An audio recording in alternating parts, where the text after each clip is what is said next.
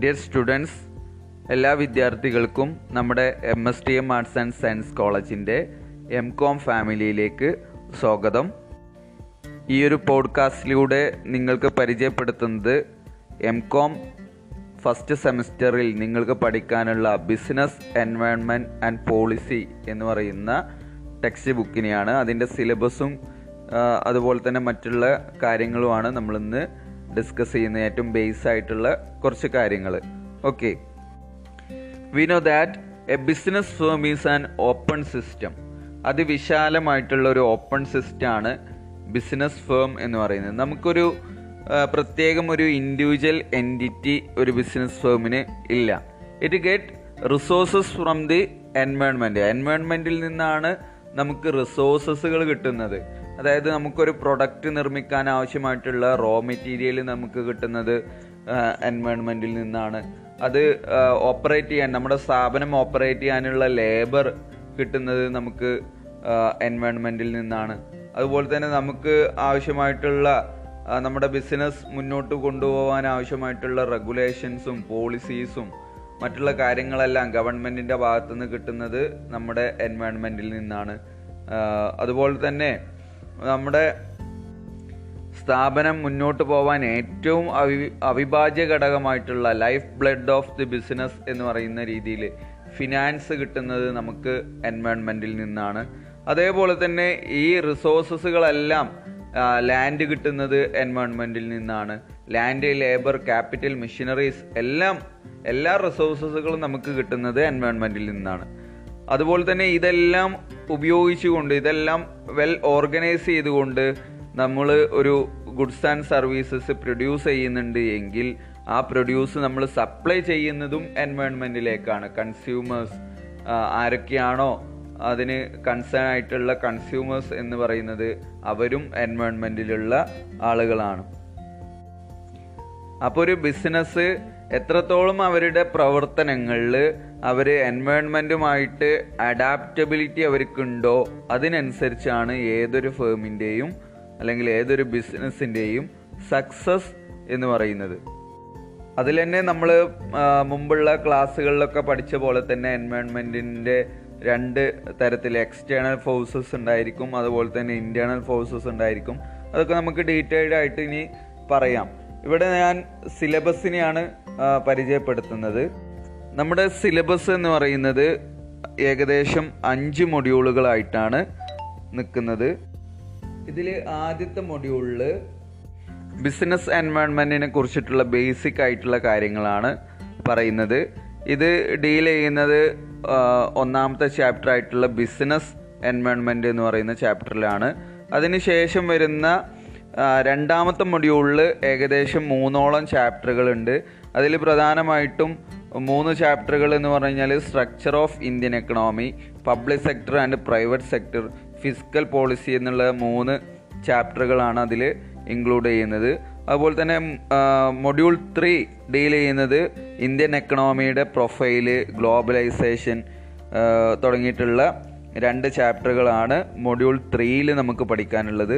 അതേപോലെ തന്നെ മൊഡ്യൂൾ ഫോറിൽ ഫോറിൻ ഡയറക്റ്റ് ഇൻവെസ്റ്റ്മെന്റിനെ കുറിച്ചിട്ടും അതുപോലെ തന്നെ ഫോറിൻ ഇൻസ്റ്റിറ്റ്യൂഷണൽ ഇൻവെസ്റ്റ്മെന്റിനെ കുറിച്ചിട്ടും മൾട്ടിനാഷണൽ കോർപ്പറേഷനെ കുറിച്ചിട്ടും അതുപോലെ തന്നെ കോമ്പറ്റീഷൻ ലോനെ കുറിച്ചിട്ട് അതുപോലെ തന്നെ ഇമ്പോർട്ട് ആൻഡ് എക്സ്പോർട്ട് പോളിസിയെ കുറിച്ചിട്ട് അതുപോലെ തന്നെ startup and digital economy crypto currency fintech തുടങ്ങിയിട്ടുള്ള ഒരു നാലോളം ചാപ്റ്ററുകളാണ് മൊഡ്യൂൾ ഫോറിൽ വരുന്നത്.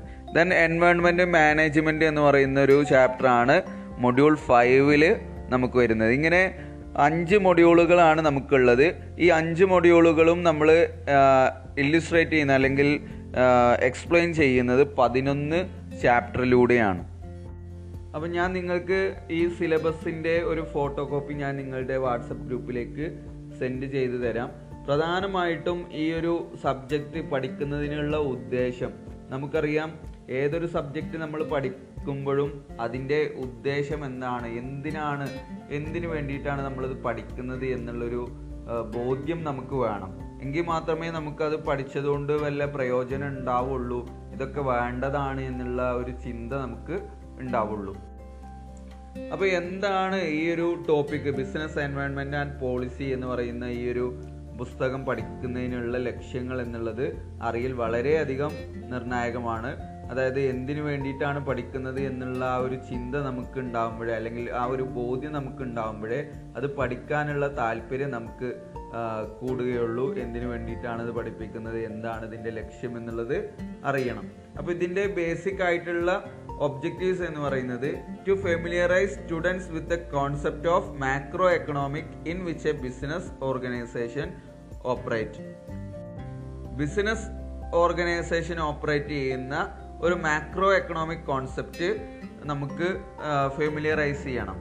അതായത് നമുക്ക് അത് പരിചയപ്പെടണം. ഏതൊക്കെ ആണ്. നമുക്ക് ഒറ്റക്കൊരു നിലനിൽപ്പില്ല എന്നുള്ള ബോധ്യത്തിൽ നമുക്ക് പലരുടെയും ആവശ്യം അല്ലെങ്കിൽ പലരുടെയും തീരുമാനങ്ങളെയും പലതിന്റെയും ഫങ്ഷനെയും ഡിപ്പെൻഡ് ചെയ്തുകൊണ്ടാണ് നമ്മുടെ ബിസിനസ്സിന്റെ പ്രവർത്തനങ്ങൾ നിർണയിക്കപ്പെടുന്നത് അല്ലെങ്കിൽ അതിന്റെ സക്സസ് നിർണയിക്കപ്പെടുന്നത് എന്നുള്ളതെല്ലാം നമുക്ക് ബോധ്യം വേണം. അപ്പോൾ ഒരു മാക്രോ എക്കണോമിക്സും മൈക്രോ എക്കണോമിക്സും ഒക്കെ നിങ്ങൾ പഠിച്ചിട്ടുണ്ടാവും. മാക്രോ എക്കണോമിക് എന്ന് പറഞ്ഞു കഴിഞ്ഞാൽ നമ്മൾ വിശാലമായിട്ടാണ് പഠിക്കുന്നത്.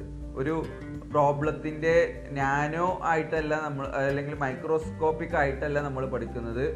മാക്രോ എക്കണോമിക്സ് എന്ന് പറഞ്ഞു കഴിഞ്ഞാൽ ഇപ്പോൾ നമ്മൾ ഫോർ എക്സാമ്പിൾ പറയുകയാണെന്നുണ്ടെങ്കിൽ ഒരുപാട് മരങ്ങൾ കൂടി ചേർന്നുകൊണ്ടാണ് ഒരു ഫോറസ്റ്റ് ഉണ്ടാവുന്നത്.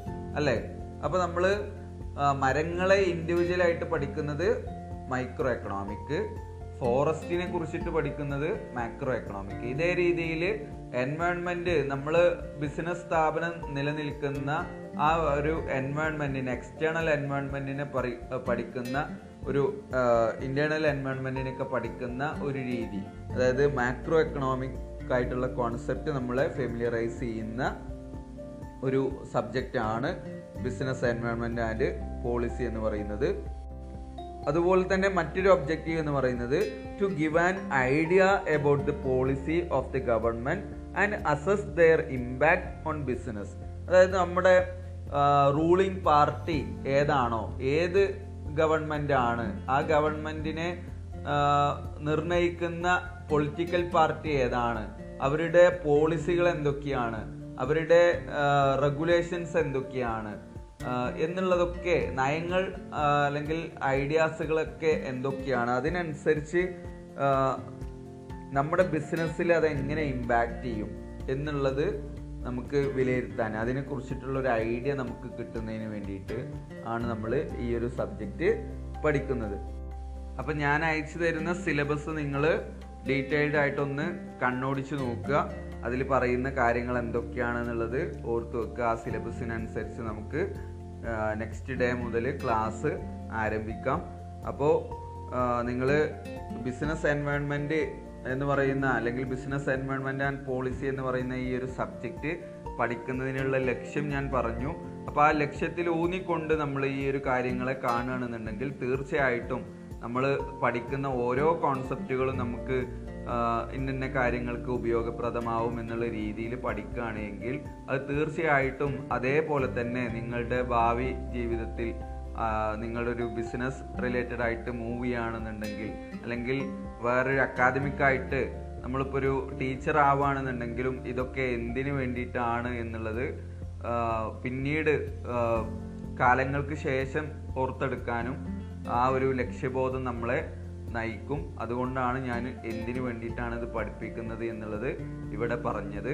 അപ്പോൾ ആ ഒരു ലക്ഷ്യത്തിൽ ഊന്നിക്കൊണ്ട് വരുന്ന ക്ലാസ്സുകളിൽ നിങ്ങളുടെ സഹായ സഹകരണങ്ങൾ ആവശ്യമാണ്. എങ്കിൽ മാത്രമേ നമ്മുടെ ഈ ഒരു സബ്ജക്റ്റ് വളരെ ഭംഗിയായിട്ട് നിങ്ങൾക്കും കൃത്യമായിട്ട് മനസ്സിലാക്കുന്നതിനോടൊപ്പം തന്നെ നിങ്ങൾക്ക് നല്ല സ്കോർ ചെയ്യാനും പറ്റുന്ന രീതിയിൽ നമ്മുടെ ഈ ഒരു ക്ലാസ് നമുക്ക് കൺക്ലൂഡ് ചെയ്യാൻ പറ്റുള്ളൂ.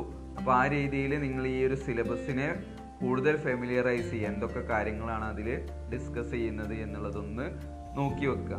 ഓക്കെ അപ്പോൾ നമുക്ക് നെക്സ്റ്റ് ക്ലാസ്സുകളിലൂടെ പുതിയ ടോപ്പിക്ക് ഡിസ്കസ് ചെയ്യാം. Okay thank